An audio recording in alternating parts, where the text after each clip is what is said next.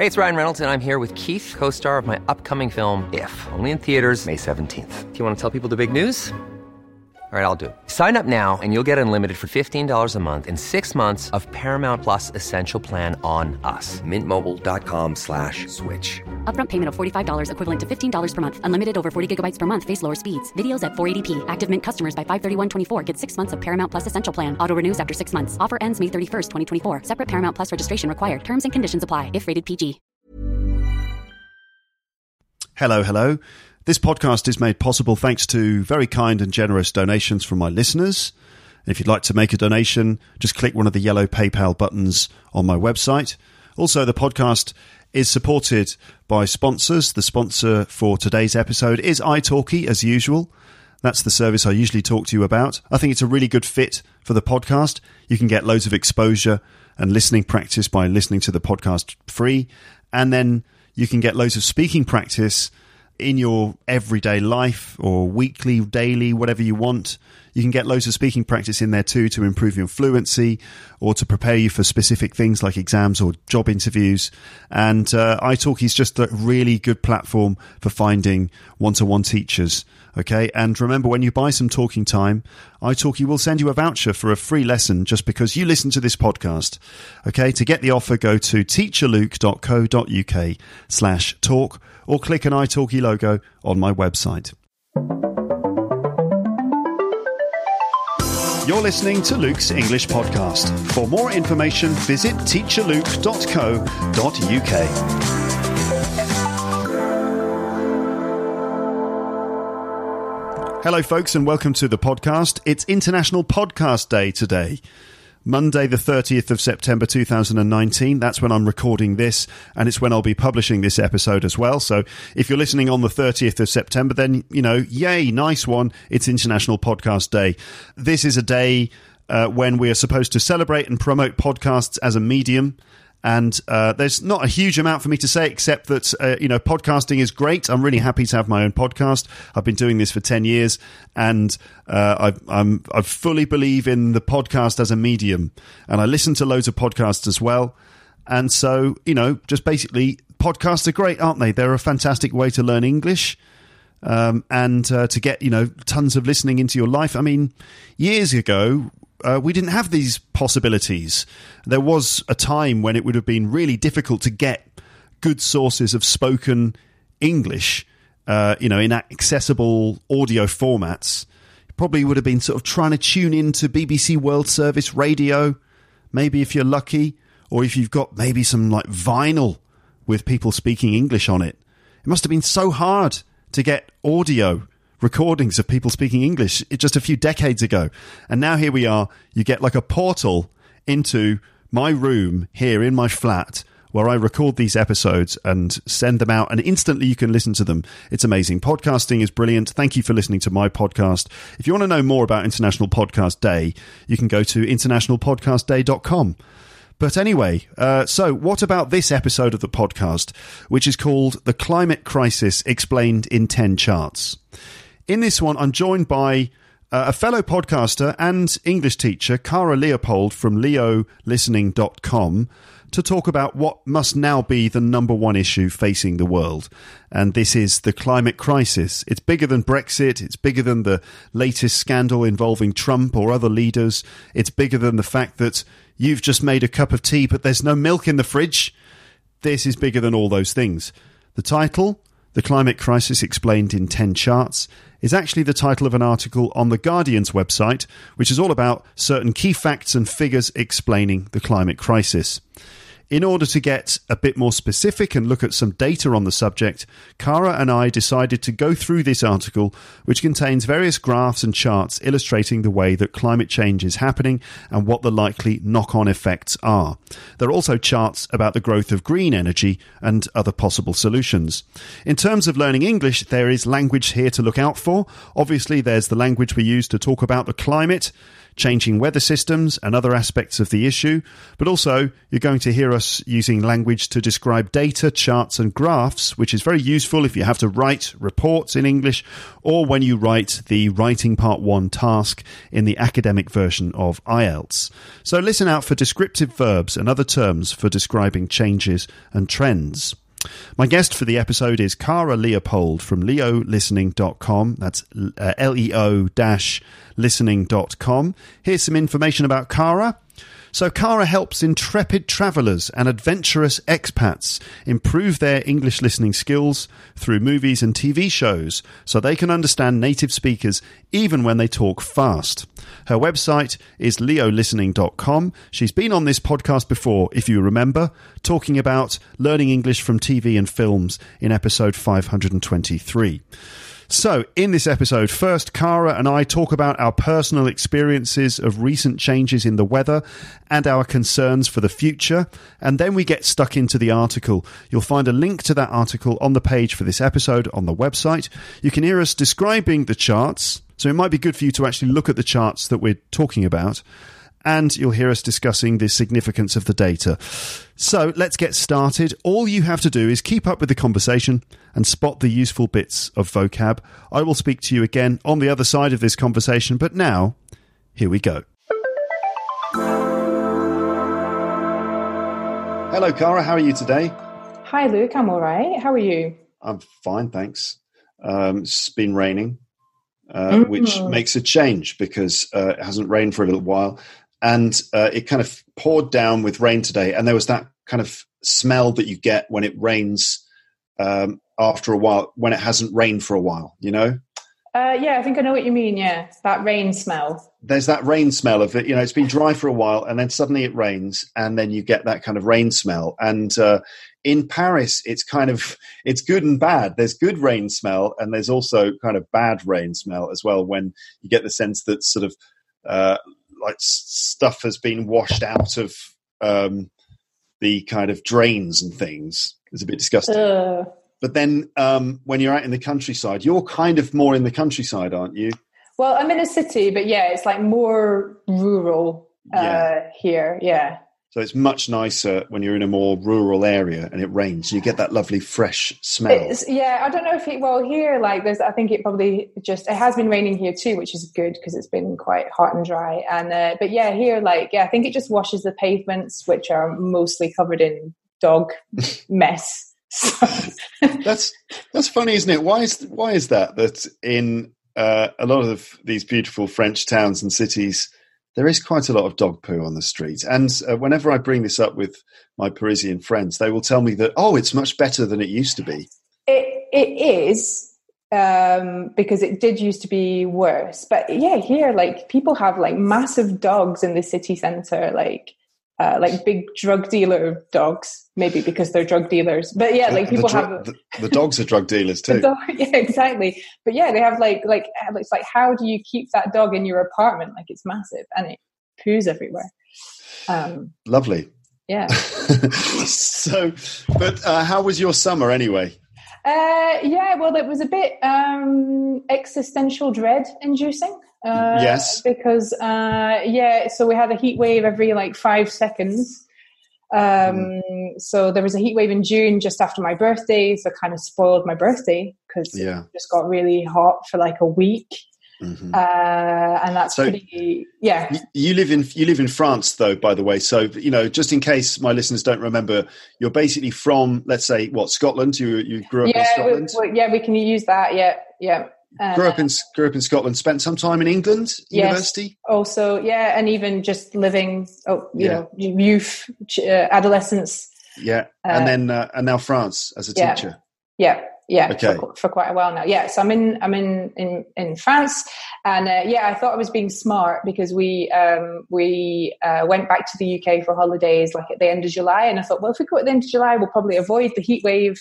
But no, or we ended up mm. traveling during a heat wave and we um, took the train because I'm trying to get back into taking the train and not flying because yeah. of everything that's happening. And um, uh, yeah, like I got an email from the SNCF, which is the French train company, like the day before we were due to travel, mm. and they were like, "There's going to be a heat wave. You know, you should consider like uh, a canceling or delaying your journey. Mm-hmm. And I was like, what? But this is my summer holiday. And the problem is when it gets above 35 degrees, what happens is the train tracks start to dilate. Wow. So the trains have to go more slowly. So there can be delays. I mean, we were lucky because we left in the morning, so it wasn't too bad. So the train was like going quite fast and, you know, ran as, as, as normal. But, um, then we were over in the UK, and in the UK, um, it got really, really hot at the end of July, and uh, the actual overhead power cables of some trains caught fire. Whoa. so really? that's yeah, like um, so we were in London, and we met up with one of my cousins who lives down there, and the next day she was traveling to Scotland on the train, and so it takes a long time. It takes like five hours to do London to Glasgow on a on a British Mm. train because it's a slow train and uh, yeah she was like on the train for like 11 hours because of this Ooh. overhead cable issue and Oh, the dear. issue with the the track like it just it's, it's not what is supposed to be happening yeah. We're sort Uh, of getting to a point where almost like infrastructure is is starting to get pushed. Where yeah train yeah. lines, literally train tracks are expanding and overhead cables are catching fire. yeah it's like what is this like dystopian film Yeah. and and then and then in Scotland uh, there was quite bad flooding. Uh, so like there were Mm. train tracks washed away in the Highlands. Um, there was that dam in a Derbyshire village. The dam Yeah. started overflowing. They thought the dam was going to burst. That was a huge story. I was in the UK while that was happening, and that was just on the news all the time. People being rescued from this town that was about to be completely flooded by this overflowing dam, Yeah, and it was a huge crisis. I know that was so scary. I thought, my God, is it gonna, you know, is it is it gonna blow? Kind of thing. They had to Yeah. evacuate the whole. I mean, in the end, it was okay, but the the the the, the dam is quite badly damaged. It's strange that uh, we've got on one hand sort of very high temperatures, Yeah, and then also flooding. Um, Not so strange though if you know a bit of science, because this was explained to me a long time ago by um, one of my friends from school who I haven't seen for years, but he was doing his PhD on um, like climate related issues because he was worried about the issues and he was i think he was actually studying this impact of like basically in a warmer atmosphere um, there's like more water evaporates and Mm. there's more water kind of held in the atmosphere and that is actually so there is a cause and effect thing here so more heating leads to more moisture in the atmosphere so when it rains like it, it pours literally Yeah. yeah, um, and that's why storms and hurricanes and things are intensifying because there's this bigger take up of water so that I is see. it is connected if i've got the science right uh, Yeah. that explains why that's why that's happening I see. um, Yeah, I mean, extreme weather is, you know, the expression of of sort of the the way the Earth is dealing with this sort of energy imbalance that we've got. yeah Um, yeah that's right. it that's what it's all about more energy in the system and then it all needs to come out somehow um, There's, I mean, I was I was just reading about it on Wikipedia, uh, and uh, there's this thing called the energy budget, which is kind of like uh, as a planet we take in a certain amount of energy and we put out a certain amount of energy, and the balance Right. has to be right. And what's going on at the moment is we're taking in more than we actually, or at least producing more, even. But the energy in the ap- atmosphere is more than what is allowed to, to leave the atmosphere. right okay And that's there's loads of different factors that relate to it, including things like the the way that the um, polar ice caps reflect some of the uh, sunlight back, and Mm. and those ice caps are disappearing, and so we're taking in more sunlight, and also the the greenhouse effect, as it's been known for a long time now. Um, Yes. So yeah, we were talking about the sort of horrible heat waves that we had in France and in England uh, during Mm. the summer. In France, I think there were about three of them. Two of them were almost sort of unbearable. yeah Um, and um, I I can't remember exactly when they were, but they were really awful. And uh, so those first two, I just remember being at home and, you know, we're kind of wondering whether or not to take our daughter to creche because at the creche there's no air conditioning. So they're suffering oh god in, in the creche there. It's like boiling hot. Um, and at night she's not sleeping because she's too hot, you know? So you yeah have nobody's yeah, no one could sleep. Nobody's sleeping. Yeah, I was Everyone's bit- getting uh, completely exhausted and drained during the day because Mm. you, you cannot rest. Yeah, Yeah, um, we yeah we bought fans because we we knew that we weren't gonna it it wasn't gonna cut it like because mm. um, we obviously like now they have like information campaigns on the French TV, so they tell you to like the French love their blackout blinds. So basically, mm. if you live in France, you'll have blinds, you know, on the windows. So yeah. when it's really hot, they tell you to put down the blinds and um, during the day to not let the heat in. So we do yeah. we obviously do things like that, but you, even so at night, it just I think the big issue was the temperature not dropping enough at night. Yes, and the building storing heat. So mm. when it goes on for several days, and yeah, even at nighttime with the window open, you're like so hot. And I was like doing things like wetting the sheets, like putting water on my sheets and getting into bed wet. Yeah. and even then, like it actually all evaporates quite quickly because it's so hot. Yeah. Um, there are loads of loads of different tricks that everyone's doing. Yeah. So you've got like the you know taking some plastic bottles and filling them with water and freezing them yeah. And then putting those frozen bottles in different places. Like you could even put them in the bed to cool the bed down, or you stick them in front of your fan and it works as a very sort of primitive uh, air conditioner. Air it, it Poor actually, man's air conditioner. It actually works reasonably well. Um, so there's that, and yeah, so all other things like trying to get some kind of through breeze. But there was really no uh, no movement in the air as well during that period, so it was very hard to get like a breeze coming through the window through the, through the flat. Yeah. So, mm. Very very tough conditions, and uh, it you know it was. Oh, I can only imagine in in in Paris, but I mean, at least in Paris. You have that system where, um, oh, what do they call it? Circulation alternée. So, like, um, basically, when there's a heat wave, Mm. Um, you get like a concentration of um, oh, I only know the words in French particules fines so like the exhaust fume particles yeah. there's like a, a kind of um, phenomenon where there's like a when it's really hot like that they all kind mm. of concentrate and get blocked in the atmosphere so actually um, it's actually quite dangerous to go outside and breathe yeah. them so they basically have this system whereby according to your um, plaque d'immatriculation yeah. your uh, number plates yeah you on one day cars with this number plate can travel and on the next day it's the ones with the other number plate just to reduce the overall volume of traffic. Yes. And where i live they don't do that. So we're in a city of 120000 people. I think the traffic here is terrible for the size of the city.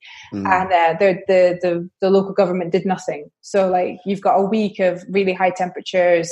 Uh, like you say the air's not moving. There's no rain. There's nothing. And all these um, you know exhaust fume particles are concentrating in the air and it's really dangerous for people and they did nothing yes so it's like you can die we don't care you know yeah it's appalling i mean uh, I, I, yeah you said before what was it what was the uh, the adjective or the phrase you used to describe your your holiday you said it was like nightmare inducing or what did or, you say yeah, what did I say? Existential dread inducing. Ex- existential dread, dread inducing. Inducing. So, yeah, there is there is that not even underlying feeling of dread now, but like a present sort of sense of, of fear about, uh, you know, the weather in the future and as it as it goes forwards. Like the last three years here in Paris have been mm. extremely hot in the summer, almost unbearable, really, mm. to spend time.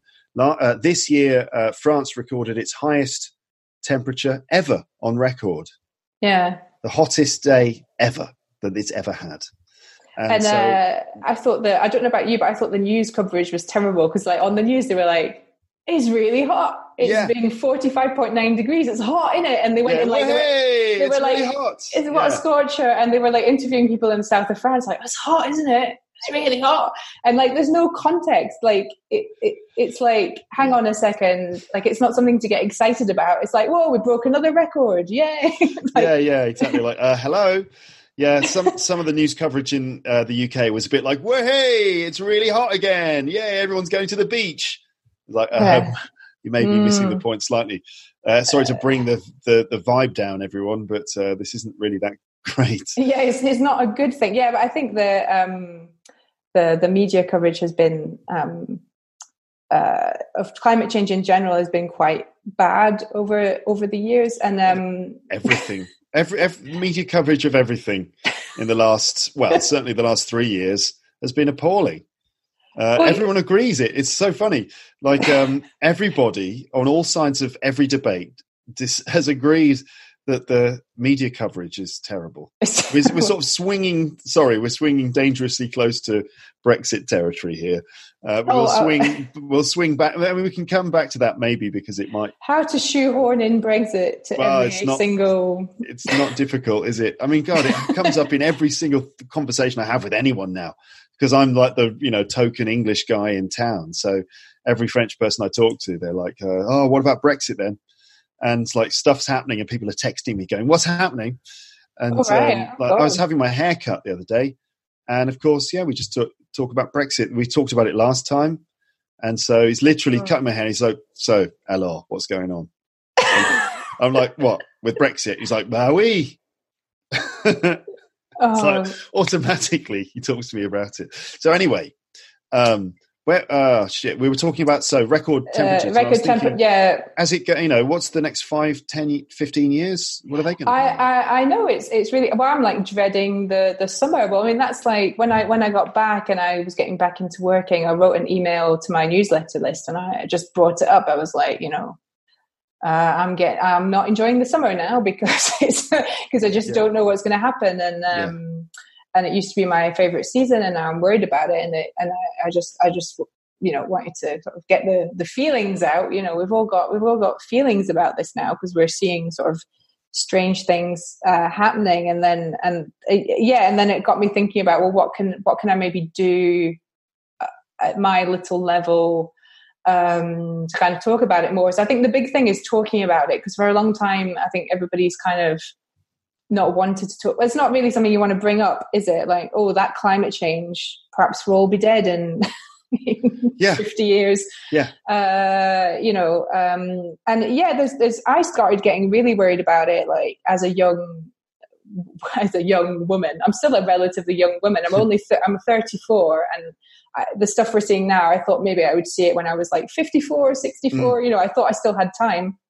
Uh, yeah. Turns out we don't. But yeah, I've been worried about it since I was about 20, was when I really started, 19 or 20, I really started getting into, uh, you know, what the hell's going on with climate? Because I already thought the weather in Britain was getting weird. Because I mean, the weather in the UK is weird anyway, but um, it seemed to be getting weirder. And uh, but yeah, I got a lot of. I've had pushback from people, like you know, for wanting to bring it up or you know really? for for several years i didn't fly i did all my trips by like train or sometimes by the car and you know people people think you're a real like weirdo um, yeah like an alternative lifestyle kind of weirdo and it's like i'm but i'm going on holiday like what's more yeah. normal than that like yeah. you know i'm a middle class person from a rich country like i go on mm. holiday it's just that i'm you know it takes me ever so slightly longer on a nice air conditioned train. like, you know. Yeah, I, I um, much prefer traveling by train, but than than by plane myself. Anyway. Oh yeah, it's much it's much more um, it's much more uh, pleasant. But uh, anyway, that's beside the point. So anyway, I've been worried about this for a long time, and I've mm. gone through different stages of feels from being really worried and then maybe not so worried and maybe focused on other things or maybe a bit nihilistic like what's the point? We're all going to die. Or hopeful or angry or i think it, it's a real emotional roller coaster and, and sometimes i feel really guilty because i'm like i haven't been doing enough. Maybe i should have been greta thunberg of my generation and then i would have saved the planet. Um you know uh, and uh, yeah i go through all kinds of emotions but there's no real like um th- this has never happened before something on this scale there's no like blueprint or playbook for how you're supposed to feel or react or yeah. um so i think it's quite normal to like go through all kinds of different uh feelings uh, and i think now it's totally legitimate to be like really worried yeah. But in a way, it's kind of good because I see people who I never thought would talk about environmental issues, like discussing it and wanting to talk about it. And um, absolutely, yeah but it's a shame that it has to happen like when stuff is starting to get really bad. Yes but, absolutely. Yeah it's true. Well better late than never hopefully. Um, yeah. so on the subject of climate change then i was you know thinking what how can we approach the subject um, without just kind of going over the usual sort of um, um ideas and messages? You know we, i'd like to get a bit more in depth here um, about right. the climate crisis because we are facing a, a crisis. Mm. Um, and it's not just, oh, it's going to get uncomfortable in the summertime. It's kind of, you know, depending on where you live, Um, it's it could be kind of like the end of uh, people's lifestyles as as they know it. You know. Mm. So we were looking for some data to to kind of explain and talk about, which could be interesting from an English point of view. You know, describing Good. charts and all those sorts of things. Um, so, the climate crisis explained in ten charts is the article that you suggested we look at. Mm. It's on uh, theguardian.com. The climate cha- uh, the climate crisis explained in ten charts from the rise and rise of carbon dioxide in the atmosphere to possible solutions. So, um, the subject is on everyone's lips now, finally, um, with, um, well, Greta Thunberg obviously is the famous activist who um, is getting so much coverage. Uh, she did a speech to the UN, was it yesterday? Yeah, did you see that? I cried when I yeah. watched it. It was, it was, it's really, um, yeah, it's emotional stuff. It's really kind of heart wrenching. And it's funny. She says, um, "You know, you've stolen, you've stolen my childhood and my future." And I also felt because she said the science has been clear for thirty years. Like I said, I'm 34. Yeah. Um, it should be sorted by now. Like I should be able to get on with my life. Uh, yeah.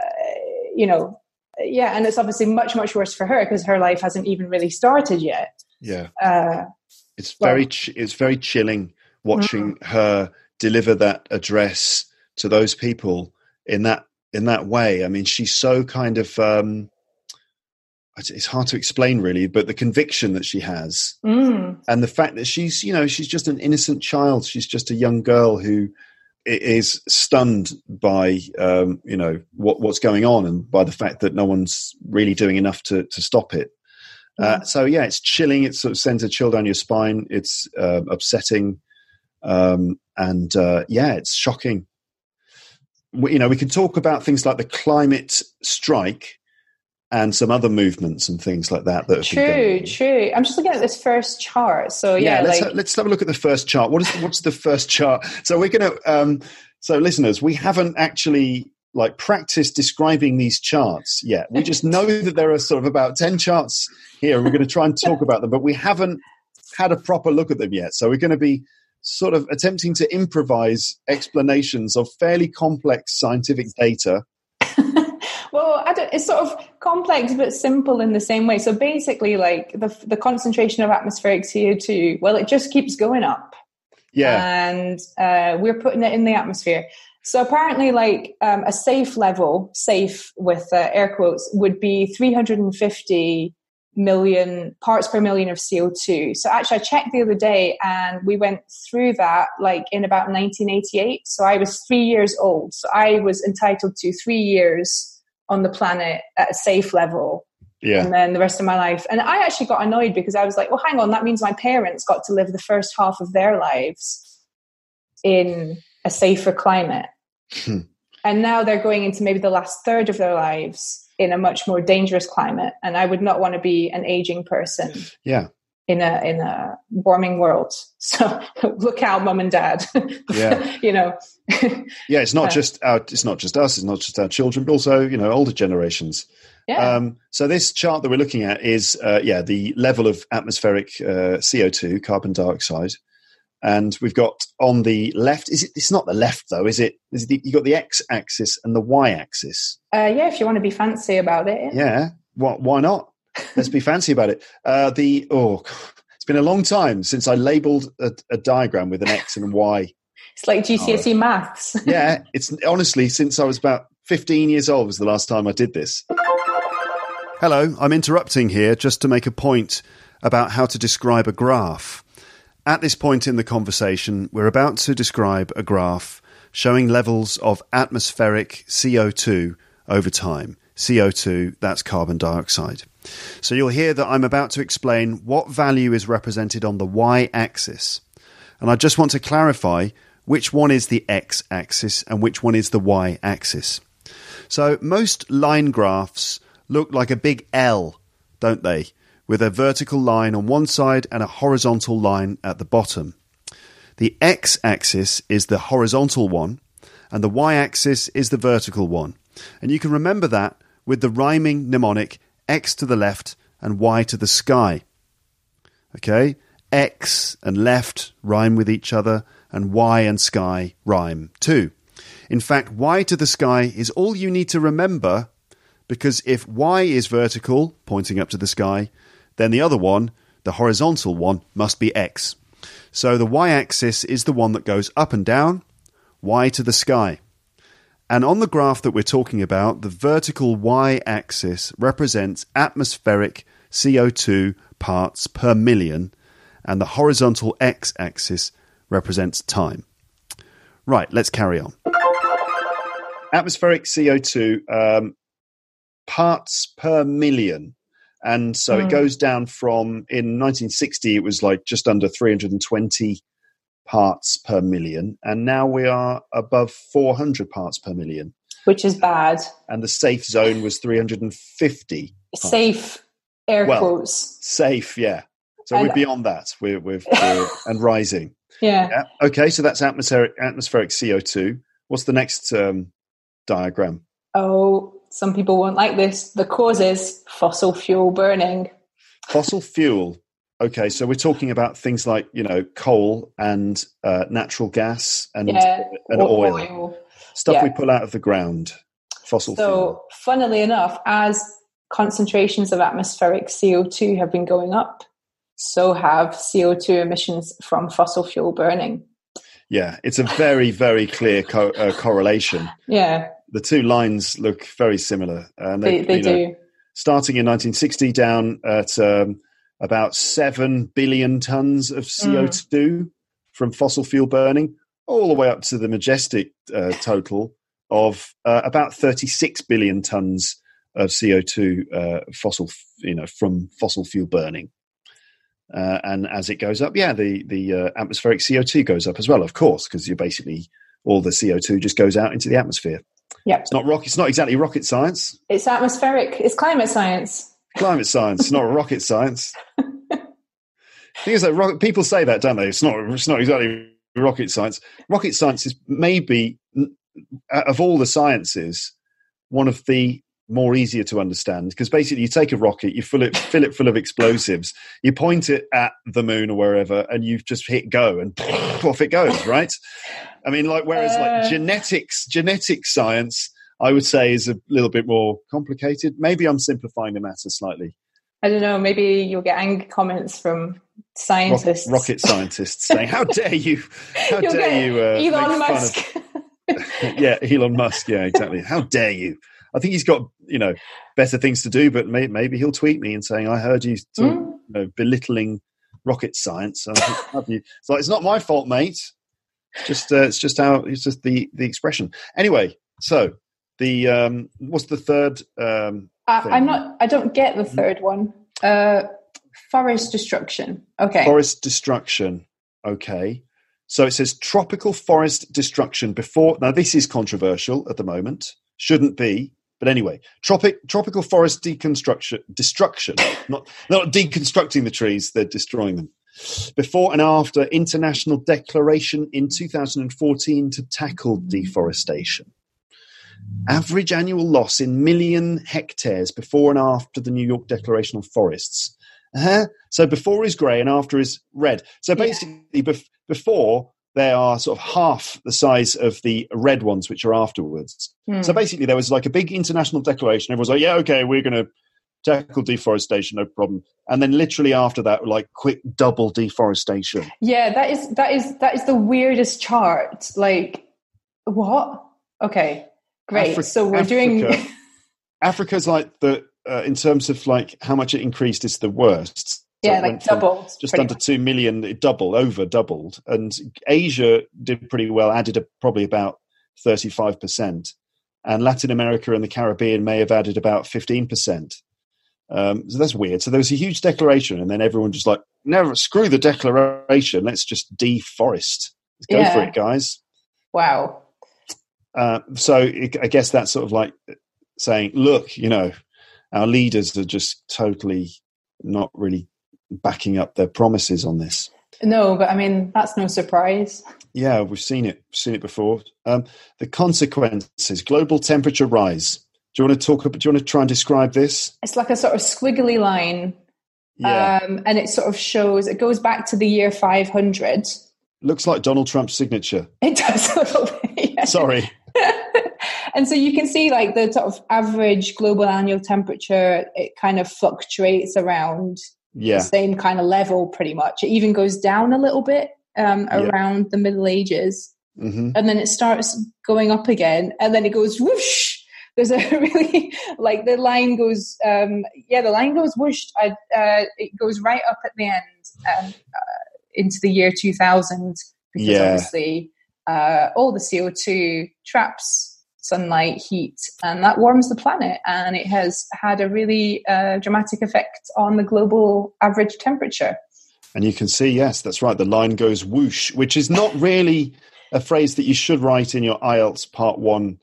Um, you know, your little description of a graph. You don't say, and then the line goes whoosh. I mean, you know, in in just everyday conversation, go for it. But uh, I wouldn't write it. So, oh, you know, how would you describe that? Um, the way it goes whoosh, but in, Well, it's, it's like a, a really sharp increase. The line is like it's like pretty much vertical. yes, Um, it climbs oh, Uh, very good. climbs Sharply. Sharply. You could even say it soars, couldn't you?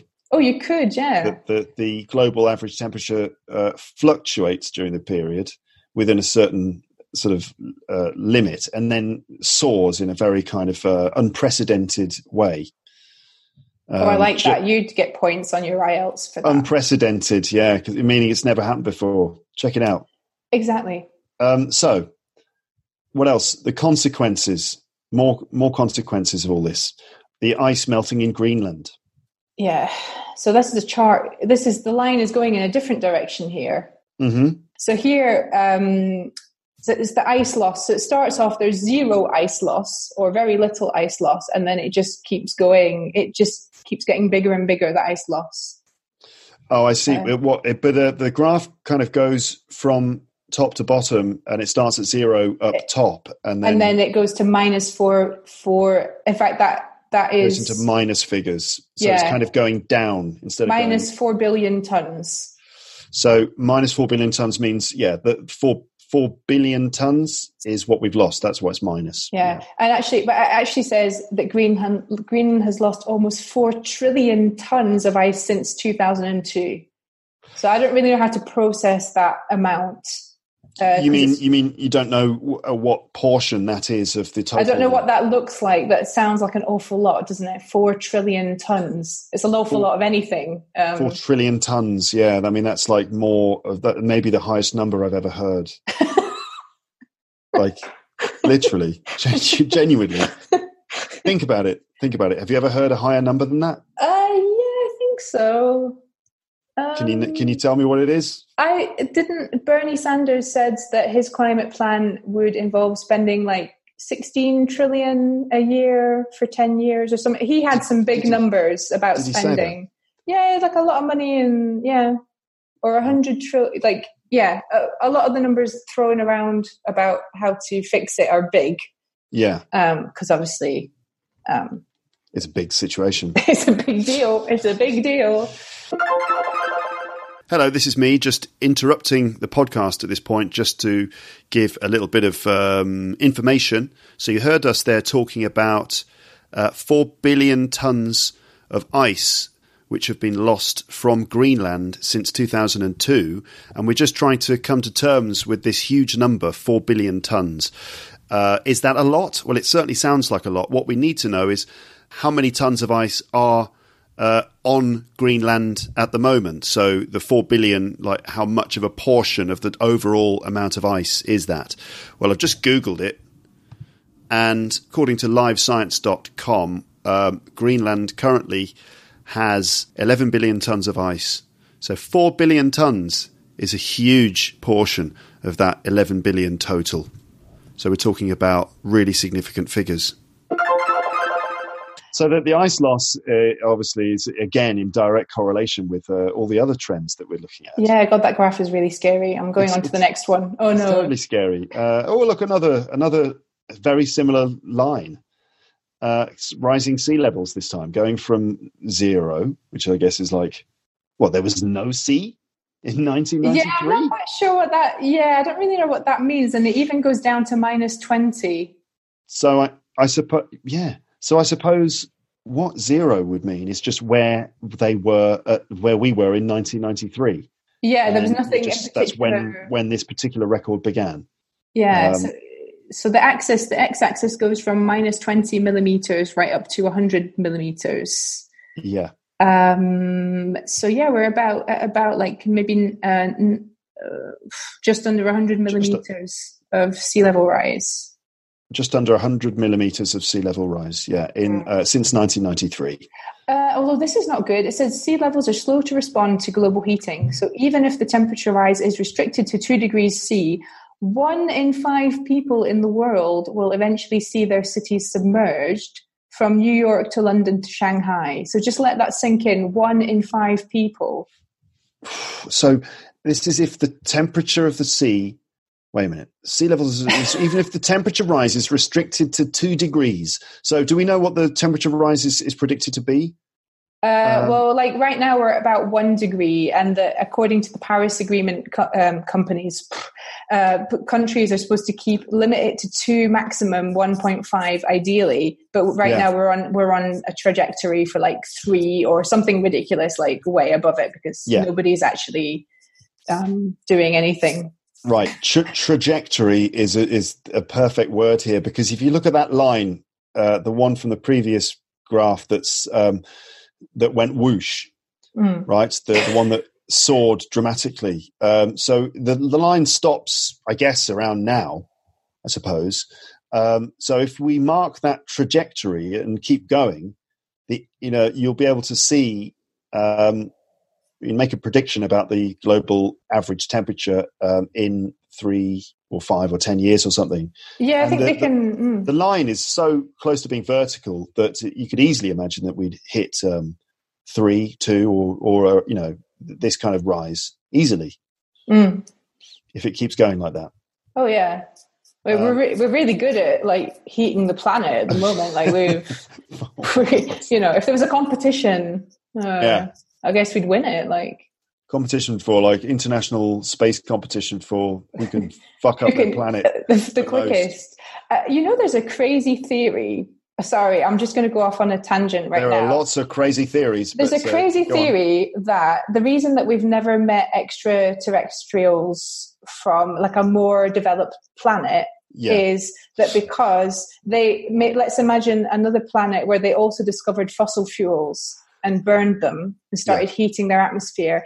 And at our level of development right we've we've we're heating the planet and we're also getting quite good now at um, international space travel so that's also developing. Mm. but we can imagine that maybe in another planet in another galaxy or somewhere else they messed up their planet too and they were never able to properly get space exploration off the ground because they messed up their planet before they could like go on the Elon Musk mission to Mars for example right. so that's apparently that's a theory about why we've never met extraterrestrials Because they because of climate change. Because of climate, climate change. change and they couldn't finish their rockets and get off the planet in time But you know the like the, the the the conspiracy theory guys who love aliens and stuff. They're they're they're not going to like that. They're like, uh, what what? There are no aliens. Why not? Climate change. Why are you? or maybe there's just no, or maybe uh, maybe even more tragically perhaps we're the only ones who live on Yeah. a planet like this where there's conditions for intelligent life and Yeah. uh, Yeah. perhaps we uh, and that makes it even worse even more tragic because you know yeah yeah if we are the only ones i mean it's it's it's stunning but really it, you kind of think i mean we only know a tiny tiny tiny tiny fragment of a portion of a blip of the of the arse end of the universe that's all we know right so like there's so much more of it out there hmm. that's there's got to be something else i mean even if it's like a few sort of little blobs like sort of uh, you know yeah it could just be some some bacteria somewhere but um About- but you know whether it would like uh, evolve into sort of sentient life. I mean, God knows. It's just I don't know. It's mind-boggling. It really is. I mean, it, you know, didn't Einstein say something like, "If you just keep going out into the universe, eventually you'll you'll find you'll meet yourself walking back the other way because the universe is so sort of large or possibly infinite that it has infinite possibilities, infinite probability." and so anything's possible. Anything will and can happen if you just wait long enough. Well, okay. Well, I want to find this alternative u- universe where we fix climate. Well, yeah. you know, yes. done something on the climate, and like I'm just like, well, good job. We are on track for zero fossil fuel emissions. Yeah. Uh, the or, fossil or, fuel or you, companies are running home with their tail between their legs because they've been defeated, and uh, we can all enjoy, uh, uh you know, a really good future with clean energy. Yeah, where, definitely, where is yeah. that alternative universe? I want well, to I would like to find that alternative universe and then say to them, "Oh, guys, you know the way you sort of sorted out your climate crisis? Do you reckon you could just like forward us all of the emails and the PowerPoint yeah. slides for that, uh, and then we just do what they did, and it would be okay." Uh, we're being very kind of uh, what's the word for it? Glib. Um, I am yeah. anyway. Sorry, I can't. Facetious. I can't help it. Facetious and glib, making you know jokes on a, what should be a serious subject. Sea levels are rising, and so yeah, you said that uh, even if the temperature rise goes up only by two uh, degrees centigrade, one in five people in the world will eventually see their cities submerged under the water. Um, because even as you know, we're dealing with even very slight changes, slight changes in temperature, slight changes in sea level we're talking about massive knock-on effects. Uh, I mean, what kinds of things are we talking about here? That you know, like if the sea level rises by you know a few centimeters. Well, I think um, so. One of the issues is because there's more. So we said earlier that as it gets hotter, um, there's more take up of like there's more moisture in the atmosphere. So when it rains, it, it really rains a lot, mm, mm. and and the sea level rise is connected to that. So I think that's also strengthening like hurricanes and storms. Right. So that's not good. And then obviously, well, if people can't live on what are the coasts now, then they're going to have to retreat inland. So that means that there's, we're all kind of, we've got less space essentially. So we're yeah. going to have to try and like relocate ourselves. Um, yes. You know, and we we obviously we both come from an island, so um, you know this is not good. This is not good for for you know there's not that much space in the United Kingdom, and um, yeah, so we're, it, we're, we're, we're, we're, talking about like reduction in the coastlines, which in, in the UK that's going to make life difficult for a lot of people, of course. But then there are obviously large communities that live in uh, in flat areas, and yeah, you know, mm. the sea level rising by a few centimeters doesn't mean that the sea is just going to encroach a few centimeters in. It's going to go up by a few centimeters, and um, that's actually that can be very significant in terms of like the tides and the way the water behaves. And yeah, can, yeah, that's it. So it can it can yeah uh, flood. We're talking about massive flooding of of flat areas and things, and many people not being able to live where they live now, and you know one in five people seeing their their that's, city. That's yeah, that's mad. I didn't realize it was, but I mean, it makes sense because so many of the big cities in the world are on the coasts yeah. Uh, yeah. Oh, that's really God. These graphs are giving me anxiety. Can we skip one? yeah, can, we, sh- we've got shrinking up. Go on. Which one do you want to skip? I want to skip down to the wind and solar energy is soaring. Yeah, okay. They use that word as well, soaring. Yes, going um, very high. So huge cost drops have seen renewable energy become the cheapest energy in many places, and the rollout is predicted to continue. Analysts also expect coal use to fall but much government action is still required to reach the scale needed and solve difficult problems such as aviation and farming. Right. So we've got um, com- cumulative installed capacity. Oof. Yeah, in I think that's gigawatts. GW. Oh, I, I see. So it's like how much power these sources can produce. Is it? Uh, that's actually that's in, actually installed now. I think that's what it means because you've got um, the y-axis is years and the x-axis is oh, I get. Well, I guess it's a projection because it's going right out to 2050. Yeah, we're looking at uh, basic. Um, okay, so I, I, suppose if it's like um, how much of our energy is going to come from different sources, you could I think say, that must be it. Yeah, a breakdown of where the uh, energy comes from, and coal is currently the top one, but it's predicted it's to going down, go down long term. And wind is is going to come up. There's there's like a dip in the wind there. Uh, in, in uh, is that now? Is what I don't know why. It's like before 2020. I don't know why there was a dip.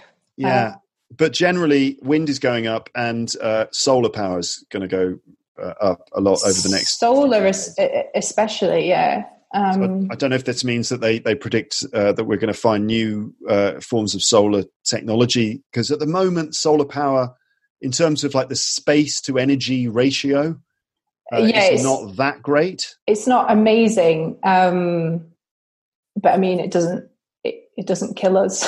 no, no, it's great. It's it's great. I mean, like a lot of a lot of uh, places now are encouraging uh, homeowners to put solar panels on well, their roof. I think that's what's really cool about solar power is you can it can be like a distri- distributed like that. Like you can't put an oil refinery on your house, but you can put um, yeah. solar panels. Um, which is kind of cool because then it's it's kind of de- decentralized and yeah, yeah uh, but there are also those really big like massive installations uh, right. like in deserts and stuff like that as well. Yeah, yeah, um, yeah, yeah, Which is cool. I think all that stuff is cool. I, like I, I like those windmills. Uh, I don't find them to be an eyesore. I think they look quite sort of awesome. I think they look cool. Huge white windmills. Look better yeah. than a coal power plant. Yeah, and better than those electricity pylons that. that you know. Yeah, exactly. I don't see how they're anywhere. Yeah, um, I mean, I used to be able to see um, from where I lived. We could see the oil refinery at Grangemouth, which is the biggest industrial site in Scotland, and it was still mm. quite far off. And you could see it when we went out of our village. And I mean, an oil refinery is really ugly. Yeah, and it yeah. must be horrible for the people that have to live next to it. Um, yeah, yeah. And same thing with a coal power plant, like and a nuclear power station as well. They're they're pretty dark things, aren't they? Yeah, I don't live Scary. too well, and we have loads of them here in France, so uh, that's why everybody has a slight green glow to them because we have all these nuclear power plants. yeah, that's right. There's one on the um, east coast of England. Hold on a minute. Nuclear power station near Ipswich. Doodle do do do do do. Sizewell. Ah. Sizewell Sizewell Power Station with its its its kind of uh, got a well known like these white domes on the top. Sizewell, oh, yeah. yeah. and and so if you go to the coast uh, in East Anglia, some some places you can see Sizewell Power Station in the distance, and it's not a nice thing to have at the beach. It's not really because you're like, you know, what am I swimming in? Yeah, and, and just, I mean, it's safe. You know, I think it's safe. Uh, but but just this kind of sort of weird 1950s science fiction scary building at the beach is is not a wonderful uh, thing to have there.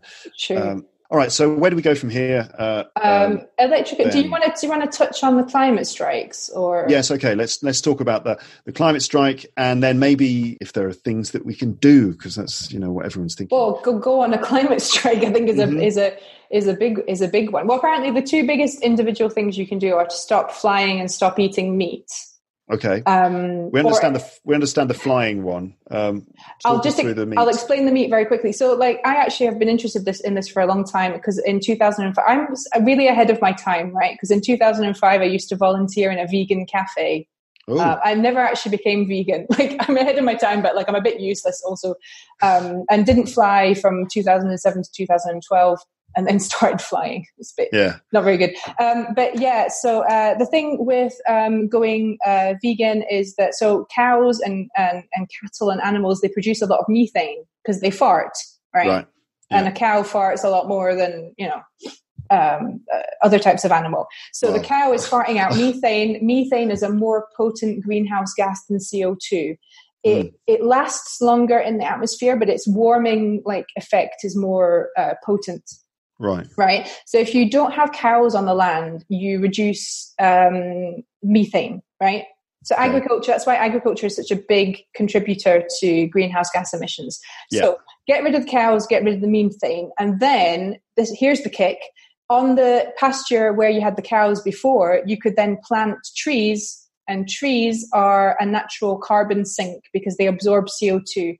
So actually there's a double impact if you stop eating meat, mm. especially mm. beef because yeah. then you could rewild the land. And this is exactly what's happening in the Amazon. They're chopping down trees to put on cows. So the effect is doubly bad because you get rid of your carbon sink and you put a farting cow on. Right. Right. So that's why it's much, that's why it's worse. So beef, beef is the worst. Mm-hmm. Um, dairy is quite bad as well. So what I'm doing now is I'm going to stop eating beef and I'm playing around with different types of milk almond milk, oat milk, milk, rice milk, trying to figure out which one tastes best. um, which one tastes best? Uh, so I really like almond milk. Yeah. And oat milk's not bad, but coconut and cashew didn't really do it for me. Not a bit too coconutty and uh, it was weird. Yeah, I didn't really. Yeah, I thought it would be nice, but it wasn't wasn't very nice. Um, okay. And also, I was going to just add that also not only do you have the animals out on uh, to pasture on that land, but also you need to um, use a lot of land to produce the food for the animals. True, yeah, and, and extra land that then yeah, gets... exactly. And now we can just put the food directly in our mouths if we're not eating the animal. So yeah. it's actually a triple uh, kind of effect. Yes.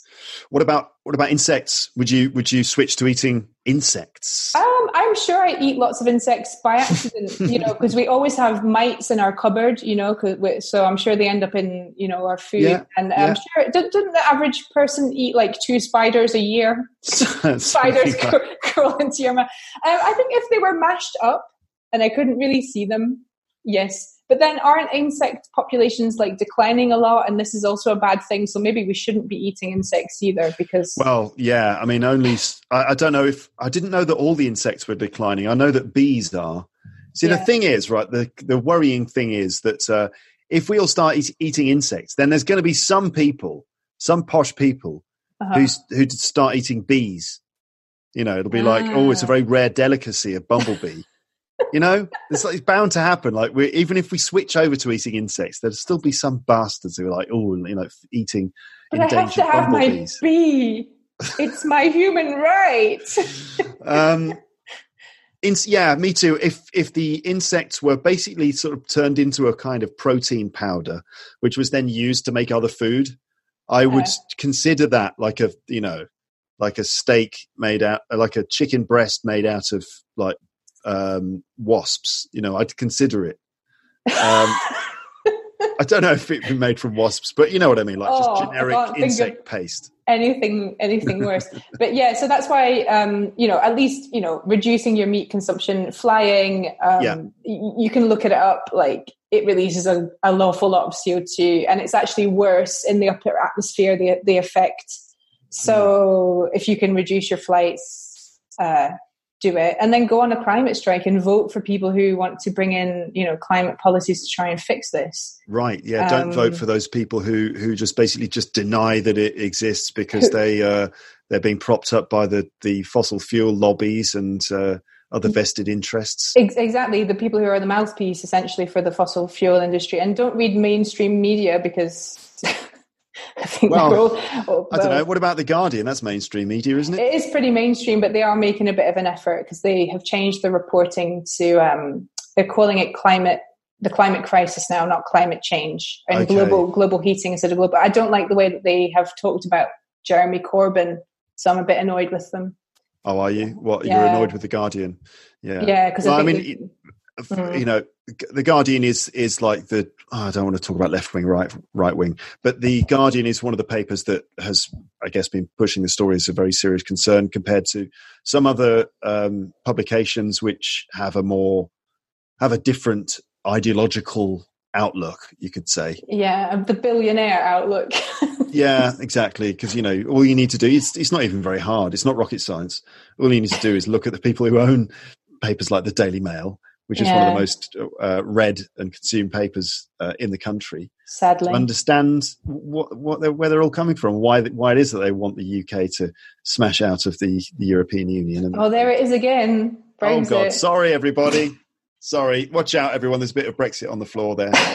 yeah, watch, no, no, but the, the, the the fossil fuel lobby. I mean, if you if you don't know what they've been doing for the last thirty years, uh, a really good podcast to listen to is Drilled, which is all about their climate denial campaign and all the time and money and energy and effort they've put into um, basically, you know, delaying any action and mm-hmm. continuing to pump out um, CO2, uh, leading to the demise of everything and everyone we love. So I don't, I don't, I, I, I, yeah. I just don't understand. Maybe they're going to turn out to be like reptilians from another planet sent here to destroy us. Like, because I, at this state, at this point, I mean, I I do not get it. I just do not get these people and what they're doing, and yeah, for money, just for some money. Yeah, I mean, yeah, totally. Yeah, I mean, you know, I, I suppose a lot of people also they just decide that, that, they don't believe it. And you know, you see a lot of arguments uh, that made by people on social media and stuff against the suggestion that you know we're in a climate crisis, and you know they're just kind of basically plucking evidence out of their own experience.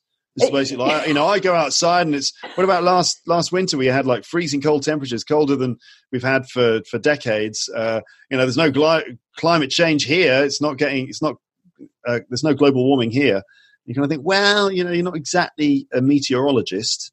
Yeah, or a um, climate um, scientist. I mean, yeah. I, understand, I understand, like, I understand the, the responses. I mean, people are, you, you don't know what to do. People are scared. Like, denial is maybe a stage of like going through the process of like, you know coming to terms yeah. with what's happening but then but then there's an, there's obviously the sort of paid bankrolled form of denial from the fossil fuel industry which yeah. is is some you know something else entirely it's just to protect their profits it's not because you know people really believe that it's not happening i find it very dark and and dis, um, depressing just looking at uh, the stuff that i see on social media and you see one post about climate change and you scroll down through the comments because I read the comments like an idiot. Yeah. Um, on YouTube videos, and there's just a lot, a lot of uh, comments uh, from people who just like deny it for various reasons, and it's it's just it's depressing, really. But um, you know, positive things. Can we end on a positive note here? Well, what about a future? Let's envision a future in which things are slightly different.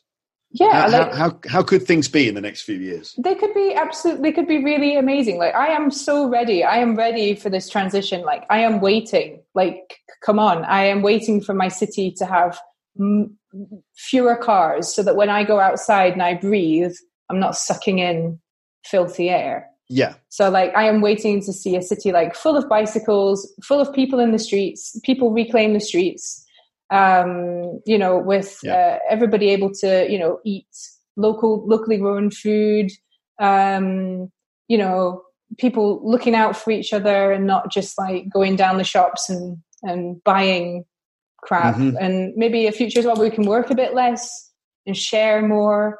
Um, yeah, I think it could be, it could be, it could be great. Like with more trees, more tree planting, um, fewer animals that are eaten for food um, mm-hmm.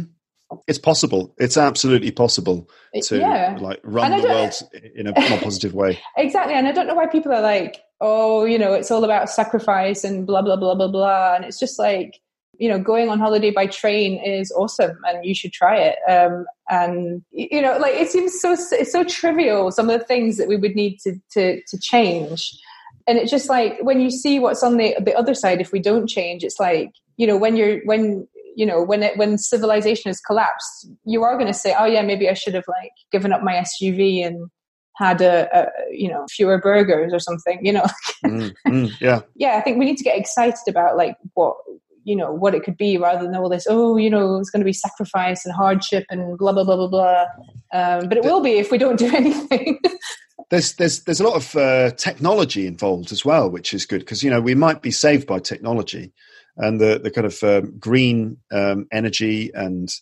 renewable energy and things like that is really exciting. And there's a lot mm. of innovation going on in that and area. It's all getting cheaper and. Uh, yeah, and there's there's a whole new whole new industries industries are being created. There's mm. loads of potential for jobs. There's so much to be done. Like replanting trees, installing uh, the renewable infrastructure, uh, retrofitting houses to make them more insulated. Like mm-hmm. there's mm-hmm. loads of stuff to be done that we can all mobilize and you know just sort it out. And that means no more oil refineries blotting the landscape. Yeah. Uh, or you know horrible stinky coal power stations and stuff like this. Like yeah. Okay. Well, Cara, thank you very much for talking to us on the podcast. Um, just as a reminder for my listeners, where can they kind of uh, find your work online?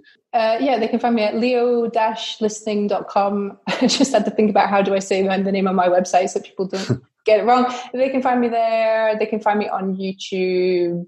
That's pretty much it for the moment. Okay. All right. Well, cheers. Thanks a lot. Speak to All you right. soon. Thanks. Bye. Bye bye.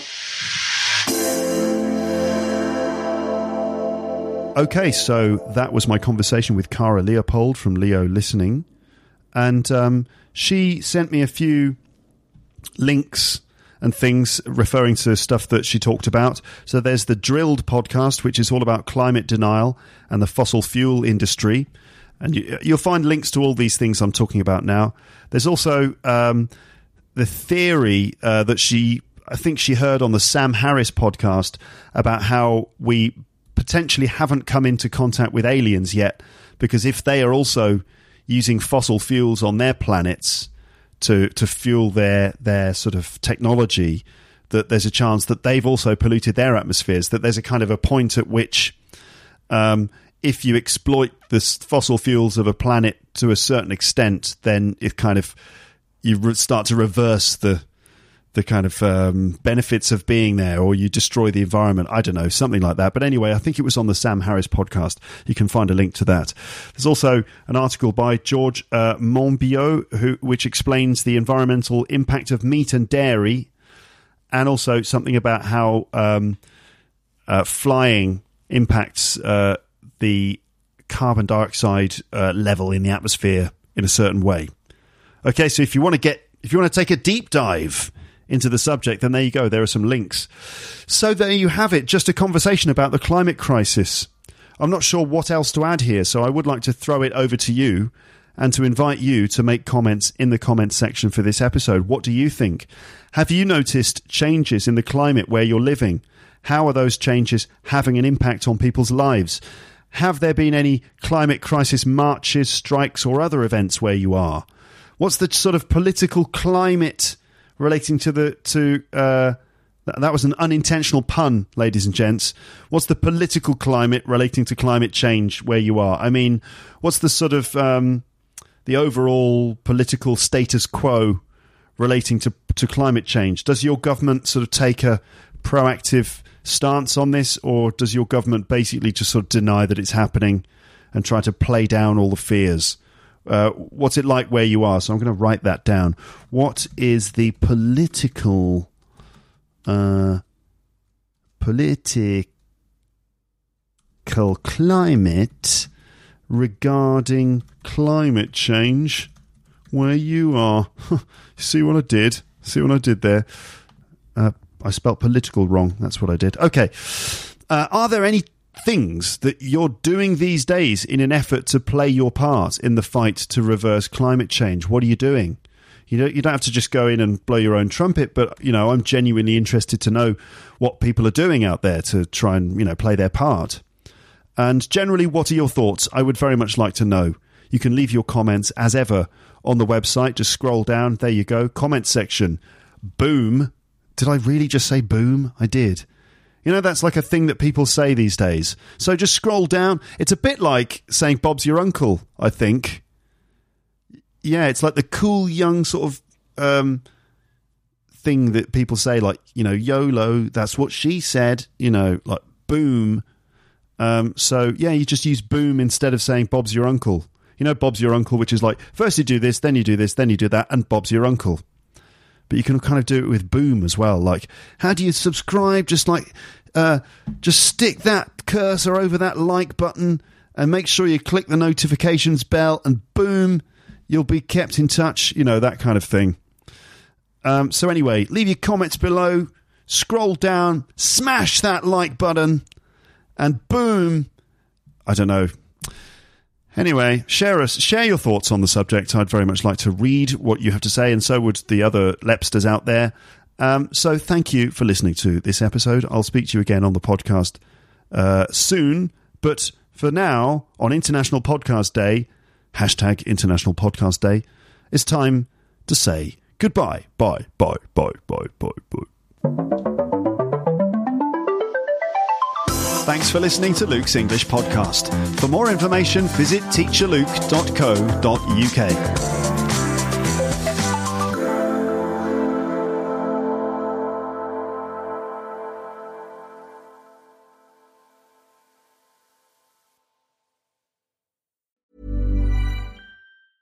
Ever catch yourself eating the same flavorless dinner three days in a row?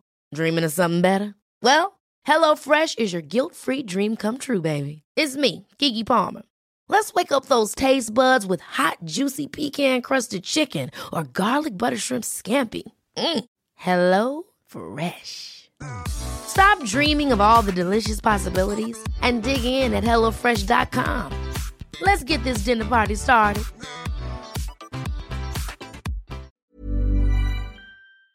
If you enjoyed this episode of Luke's English Podcast, consider signing up for Luke's English Podcast Premium. You'll get regular premium episodes with stories, vocabulary, grammar, and pronunciation teaching from me, and the usual moments of humour and fun. Plus, with your subscription, you will be directly supporting my work and making this whole podcast project possible. For more information about Luke's English Podcast Premium, go to teacherluke.co.uk slash premium info.